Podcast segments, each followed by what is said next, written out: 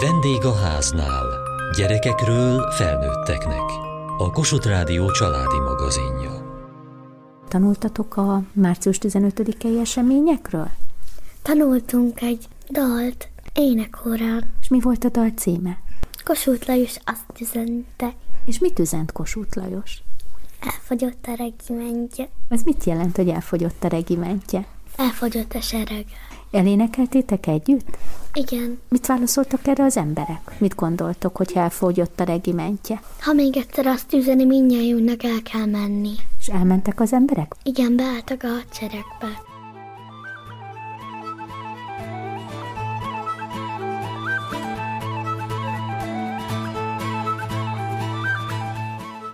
Vajon hogyan élték át a forradalom és a szabadságharc eseményeit a 8-12 éves gyerekek? Lehetséges volna, hogy két kisiskolás a pilvaxba keveredett és futárként segítettek a márciusi ifjaknak? A Talpra Magyar című forradalmi szabadulókönyvben bizony ez történik. Az egyik futár pedig nem más, mint maga az ifjú olvasó. Van kettő választás. Ha elmondod, amit a Pilvaxban hallottál, menj tovább a második oldalra. Vagy ha úgy döntesz, gyanakszol, lapozz a harmadik oldalra. És az egyik oldal végén tovább jutsz, a másiknak viszont itt van egy ilyen nagy betűkkel, hogy vége. De sok rajz is van, most So, látok nagyon sok Petőfiről. rajz, igen, nagyon sok rajz van benne, és itt például a tizedik oldalon itt a nemzeti dal. Fodor Veronika író történész Talpra Magyar címmel írt egy könyvet kimondottan gyerekeknek március 15-éről. Ugye az alapszituáció az, hogy az olvasó és barátja Cilike belekeverednek a Pilvax kávéház forgatagába. annyira ott lábatlankodnak a márciusi ifjak között, hogy kicsit azért, hogy megszabaduljanak tőlük, meg hogy feladatot is kapjanak, akkor különböző dolgokat bíznak rájuk, ami a forradalom ügyét szolgálja. És az olvasó, aki lehet fiú vagy lány, tehát nincsen meghatározva így a történetfűzés szempontjából, elindul, hogy teljesítse ezeket a feladatokat, és ugye a lapozgatós könyv során folyamatosan újabb és újabb dolgokat kell elintéznie, megtalálnia, kiszíneznie, különböző rejtvényeket megoldania, amíg el nem érnek március 15-i nap végére. Miket csináltál eddig? Kell nyomozni a rendőrség után, Miért? Hát mert ez a március 15-es így csapat, ez egy ilyen titkos verset, meg lázadásokat, meg ilyesmiket csinált, röplapokat írt, és akkor ezt a rendőrség ki akarta deríteni, hogy miért ilyen felforgás, hogy ugye ne támadják meg a rendszert. De hogy ezek nem olyan rendőrök, hogy ilyen hivatásosak, meg mindenki tudja, hogy ők rendőrök, hanem ilyen kémek ők is. Szóval ők hivatásos rendőrök, de hogy ilyen civil ruhában vannak, Bécsben gyártják a ruhájukat, például ilyen esőcipőt, és minden ilyen civil ruhában járó rendőr esőcipőt visel, és ezért fel lehet őket ismerni. De miért? Mert erre felé nem gyártanak ilyen esőcipőket, meg nem ilyen jó minőségűeket, hanem ilyen kicsit szegényesebb. Meg volt olyan, hogy ilyen röplapokat kellett elvinni az egyetemre. Ti vittétek el, gyerekek? Igen. És mi történt az Hát egyetemen? ott volt mindenféle portással voltak bajok, a tanárokkal, mindenféle szertárba kellett bujkálni. Talán az ennek a forradalmi szabadulókönyvnek a nagy előnye, hogy nem csak elmesél valamit, hanem az olvasó szereplője lehet. Kicsit beleléphetünk ebbe a történetbe. Ugye itt előkerül Vasvári, Irinyi, sőt Kammerer is. Kammererő egy ö, olyan ügynök, aki egy kitalált személy, tehát igyekeztem nem csak a, az eredeti történelmi szereplőket beletenni a történetbe, hanem kicsit színesíteni kitalált alakokkal is, úgyhogy ő az egyik ilyen karakter. Kitalált események is vannak benne, de nagy részt ugye maga a történelmi váz, meg az alapcselekmény az teljesen történelmileg hű.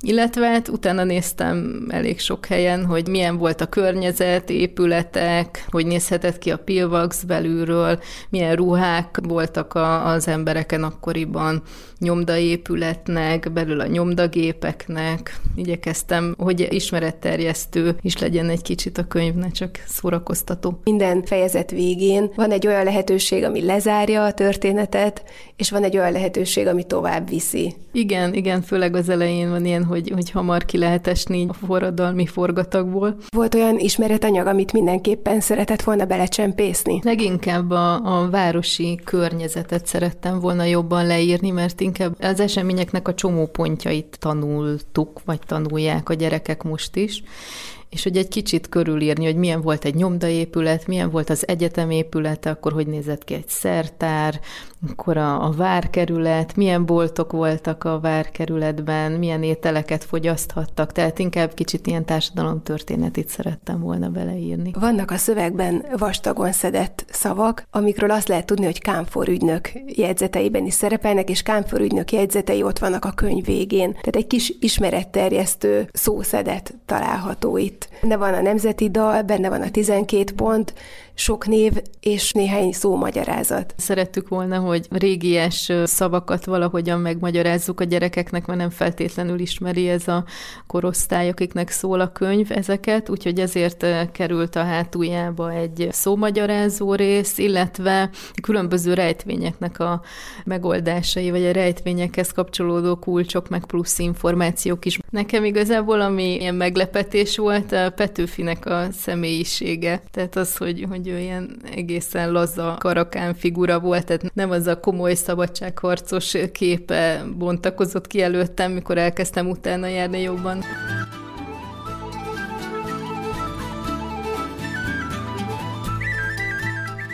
A Talpra Magyar illusztrátora Lancinger Mátyás animációs tervező. Nagyon sokat segített nekem a Veronika. Ő kutatta fel ezeket, hogy mondjuk adott épület abba a korban melyik festményen volt megtalálható, a ruházatok, Ugye én azért edukáltam, de az alapokat tudnom kellett, hogy most milyen volt egy akkori felöltő, vagy hogy belül a Pilvax hogy nézett ki. Orvosi Egyetem, Igen. múzeum. Nagyon sok utcakép is van, amik nagyon szépen meg vannak rajzolva, nagyon felismerhetően meg vannak Igen. rajzolva. Szóval, hogy legyen egy ilyen gyerekeknek való rajzfilmes világ, de, de közben meg a valósághoz is legyen köze. Tehát ez a felismerhetőség azért fontos volt. Szóval elég sokat lehet rajzolni ebbe a könyvbe, és mivel fekete-fehérek a rajzok, akár az egész könyvet ki is lehet színezni. Voltak kedvenc rajzai, amiket nagyon nagy örömmel rajzolt? Igen, elég sok, lapozgatom a könyvet. Cilikét a legtöbb esetben szerettem rajzolni.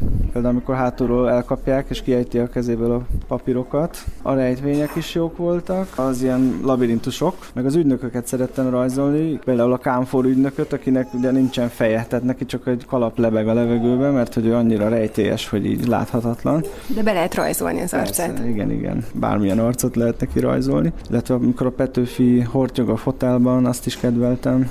Megjelenik a humor is a rajzokon, hiszen van, amikor meg kell keresni a gyerekeknek, hogy mi nem stimmel a képen. Például Petőfin a kokárda helyett egy smiley van váratlanul megjelenik valamelyik rajzon Mici Mackó. Hát ha nem is Mici Mackó, mert az jogvédett, de hogy egy mackó, igen, egy zord katonának a zsebébe. De ez a szövegben is megjelenik ugyanúgy. Mind a mellett, hogy a történelmi hűségre törekedtünk, de hogy ennek az oldására is, hogy, hogy azért ez egy kellemesen lapozható könyv legyen. Azt vettem észre, hogy nagyon mozgalmasak ezek a rajzok. Szinte mindenképpen mozdulnak az emberek, gesztusok vannak az arcukon, nem statikus. Ez a képregényes múltnak köszönhető? Lehetséges. Én így nem is látok rá saját rajzaimra, hogy mondjuk mennyire mozgalmasak, de alapvetően igen, nálam ez egy törekvés, hogy hát valami élet történjen, még akkor is, hogyha csendéletről beszélünk, mert elég sok ilyen rajz is van, amit pusztán tárgyakat ábrázol. Ott is a vonalkázási stílus lehet, hogy ad neki egy mozgalmasságot, illetve az arcoknál mindig törekszem arra, hogy kifejezőek legyenek. Még úgy is, hogy tényleg nagyon ilyen, ilyen minimalista ákom, nem az, hogy ákombákon, de ilyen vonalrajzokkal dolgozok, ami hát inkább a rajzfilmes világhoz közeli, de hát a képregény és a rajzfilm filmek között azért elég sok átjárás van. Vannak a könyvben rajzolt feladatok is, például amikor egy gyógyszertár kirakatában meg kell keresni a kakuktojást, ami még nem lehetett ott 1848-ban. Petőfiék konyhájában kilóg ugye a mikrohullámú sütő. Számomra még izgalmas volt az a tény, mert hogy ez tény, hogy Petőfi tejfölös kávét ivott. Kiderült, hogy arra az értelmére kell gondolni a fölnek, amikor a tejnek van a föle, az a hártyás valami, és azt szerette a Petőfi a kávéba, szóval nem amit manapság tejfölnek hívunk. Ez egy ilyen érdekes adalék, és ilyenből számtalan van a könyv könyvben.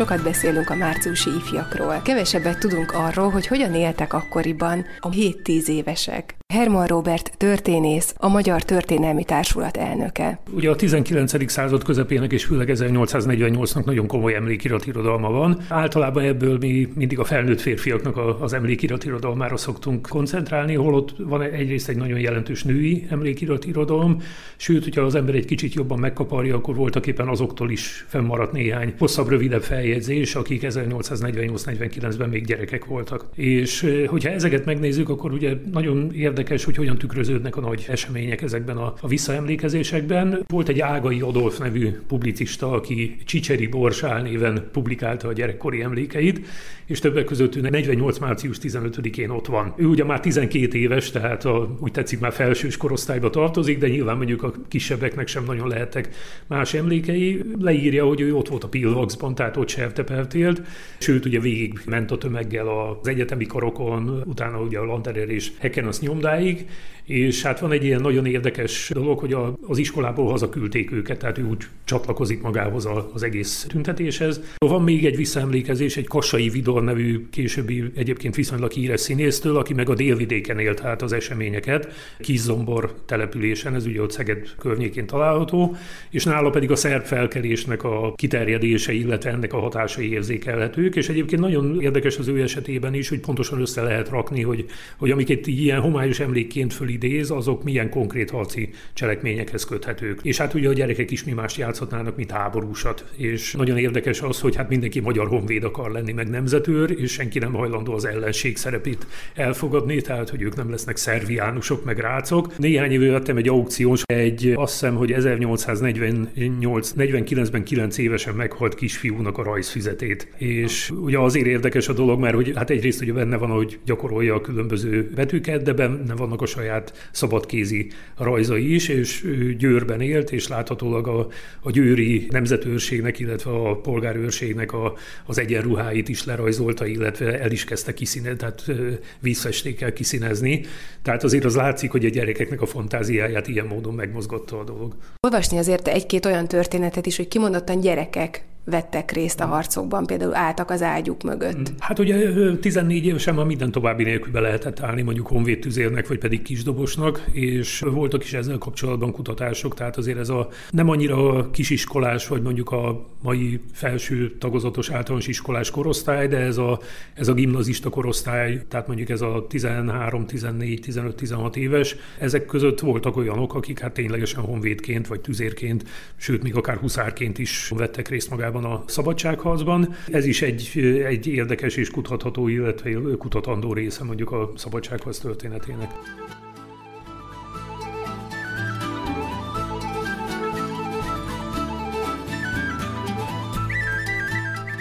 Például ott van a, a Jókai Mornak a 48-ban 8 éves unokahúga, a Váli Mari, akinek fönnmaradt egy 1800 oldalas emlékirata. Persze ez nem mind 48-ról szól, de 48-ról is van benne egy viszonylag jelentős fejezet. Ugye ilyenkor nagyon nehéz elválasztani azt, hogy, hogy mi az, amit az illető ténylegesen maga tapasztalt, mi az, amit utólag meséltek neki, vagy mi az, aminek utólag utána olvasott.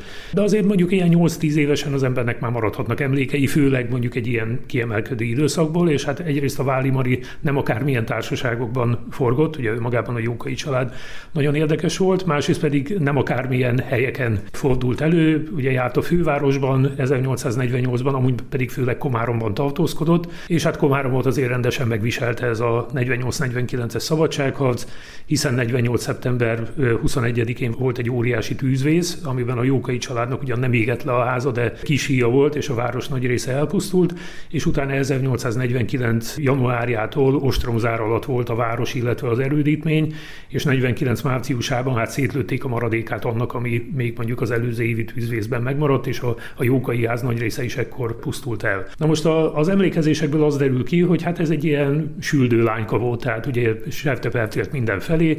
Az első, ami foglalkoztatta, az az volt, hogy Jókai Mór összeszűrte a levet Laborfalvi Rózával, a kor ünnepelt színésznőjével, és hát ebből óriási botrány volt a családban, mert nem elég, hogy idősebb volt a Jókainál 15 évvel, hanem még volt egy házasság házasságon kívül született gyermeke, tehát a kor erkölcsiségének ezek nem feleltek meg. Aztán ugye ott van magának a tűzvésznek a leírása, a pánika, hogy kitörése, hogy próbálják menteni a menthetőt. Utána maga az ostrom nagyon érdekes, tehát hogy hogyan próbálják meg kivédeni a császári tüzérségnek a bombázását. Ugye a végén áttelepülnek a város környékén lévő cigánymezőre, ahová már a császári tüzérségnek a hatóköre nem ér el, és ott a családnak a férfi tagjai összeütnek egy ilyen deszka házat, vagy deszka bódét, és akkor abban húzzák ki a, a márciusi, illetve az áprilisi napokat. Amikor Komáromot fölmentik, akkor áthajóznak, vagy áttutajoznak a Dunának a jobb partjára, és hát ott a sáncokban látják ugye az egymáson fekvő halottakat. Nagyon érdekes a leírásban írja, hogy tele volt alvat vérrel minden, de hogy a cipőjük nem lett véres, miközben sétáltak. Vagy hogy megpróbálnak golyókat gyűjteni a csatatéren az elesett osztrák katonáknak a, a tölténytáskáiból, és hát aztán amikor a csónakos, aki áthozta őket, látja, hogy mennyi golyó van náluk, akkor mondja, hogy hát ő ezzel nem megy vissza, mert hogy akkor elsüllyed a csónak, és kénytelenek kitenni. Tehát az látszik, hogy ha valakinek volt szeme arra, hogy figyeljen, és ugye ezek nagyon erős élmények, tehát most ma is gondoljunk bele ugye a tőlünk keletre, illetve észak-keletre folyó háborúnál, hogy a, az ottani gyerekek mit élhetnek át. Hát azért mondjuk Komárom bombázása sem volt akármi, ott is néhány héten belül több mint tízezer lövedéket lőttek ki a, a városra, és ugye akik egy ilyen szerető polgári környezetben teljes biztonságban nőttek föl, hát nyilván nem akármilyen sokkot jelenthetett számukra ez a dolog.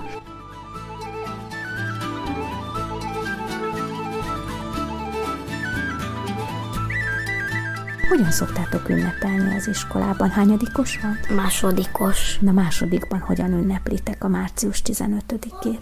Kokárdát veszünk, általában az iskola rádióban adnak ilyen zenéket, mesélnek, hogy például milyen fiatalok voltak ott, akik úgy jobban kötődtek. Voltunk egy ilyen Petőfi buszon, olyan dolgokat lehet csinálni például, hogy mondjuk van egy Petőfinek egy verse, vannak különböző formájú darabok, és akkor van egy mágnes, és hogyha jó helyre rakod azt a részletet, akkor ott marad, vagy például egy ilyen tábla, ahogy sakkoznak bemmel. Ki volt az a Bem? Mert azt mondtad, sakkoznak Bemmel. Ő volt az erdélyi csapatok hadvezére. Okos volt, jó technikákat használt. Néztünk ezekről a magyarokról egy videót. Akik a osztrákokkal megküzdöttek, azok a 20 éveseket megmutatták a videón. És mit csináltak ezek a fiatalok? Hogyan küzdöttek? Hogy először nem volt fegyverük, de utána nem tudom kiktől, de valakiktől kapott mindenki. Nagyon küzdöttünk, de vesztettünk. Miért fontos a kokárta ebben az ünnepben? Azért, mert a, a magyar 20 évesek erősen megküzdöttek a osztrákok ellen. És ez a kokárta mit fejez ki? Ünnepet.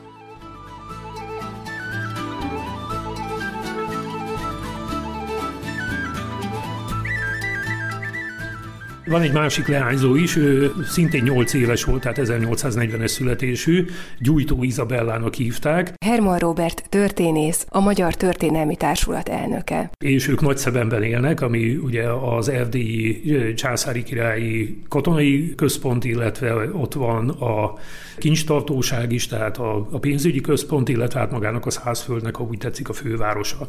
Na most ugye ott a lakosságnak a nagy része az német, tehát erdélyi száz, de vannak magyarok is, főleg azok, akik hát hivatalnokként élnek ott, és ez a Gyújtó Izabella a 20. század elején írta meg a visszaemlékezéseit. Ezen már nagyon jól látszik az, hogy, hogy elég sok mindent utána olvasott a dolognak, tehát vannak benne olyanok, amelyekről tényszerűen megállapíthatjuk, hogy nem igazak. Viszont az nagyon érdekes, hogy leírja, hogy hogy egyrészt a nagyszebeni magyarság részéről van egy óriási lelkesedés, amikor megérkeznek az első hírek a, a Pesti forradalomról, a 12 pont, a Nemzeti Dal, állítólag Gyújtó Izabella meg is tanulta kívülről a Nemzeti Dalt, amikor ezt hallotta, és hát aztán úgy kezdenek kiéleződni a feszültségek a szászokkal, akik ugye nem szeretnék Erdély és Magyarország unióját.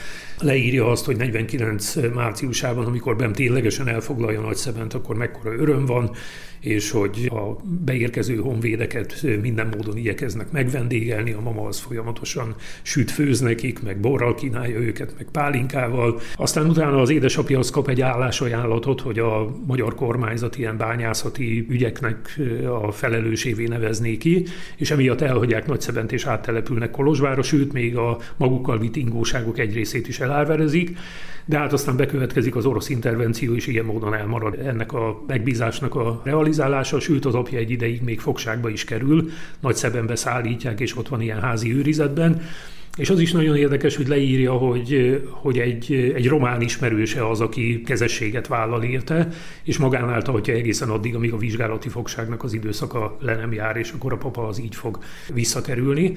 Tehát valóban azt látjuk, hogy az a fajta turbulencia, ami az egész időszakot jellemzi, az, az még egy ilyen gyereklánynak a visszaemlékezéseiben is mennyire megjelenik. Például azok nagyon döbbenetesek, ugye, hogy a, a déledi szorvány magyar vidékeken hát a, a román felkelők iszonyú dúlást hajtanak végre 48. októberétől egészen 49 januárjáig, és például a, a nagyanyja az is érintett ebben, mert hogy ő, ő nagy egyeden lakik, amit 49. januárjában dúlnak fel, és hát ugye több száz embert megölnek a román felkelők, és aggódnak a nagymama miatt, de hát aztán kiderül, hogy ő néhány nappal korábban elment, hál' Istennek nagy enyedről, de amikor hozzák az alatnai sebesülteket, vagy a többi helyeken életben maradt sebesülteket, akkor ott a gyújtó Izabella édesanyja, ugye nekik is folyamatosan sütfőz, tépést csinál, megpróbálja őket ellátni, tehát ez a fajta közösségi szolidaritás is milyen jól működött.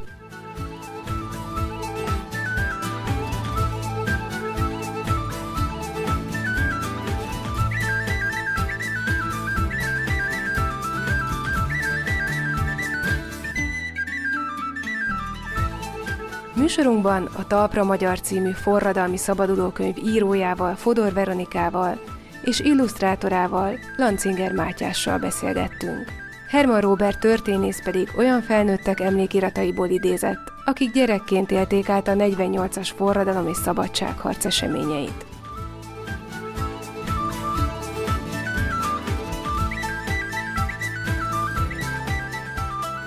Kövessék műsorunkat podcaston, vagy keressék adásainkat a mediaclick.hu internetes oldalon. Várjuk leveleiket a vendégaháznákukat mtva.hu e-mail címen. Műsorunk témáiról a Kossuth Rádió Facebook oldalán is olvashatnak. Elhangzott a vendégháznál. A riporter Belényi Barbara, Diós Judit, Juhász Tímea, a gyártásvezető Mali Andrea, szerkesztette Diós Judit. A felelős szerkesztő Hegyesi Gabriella.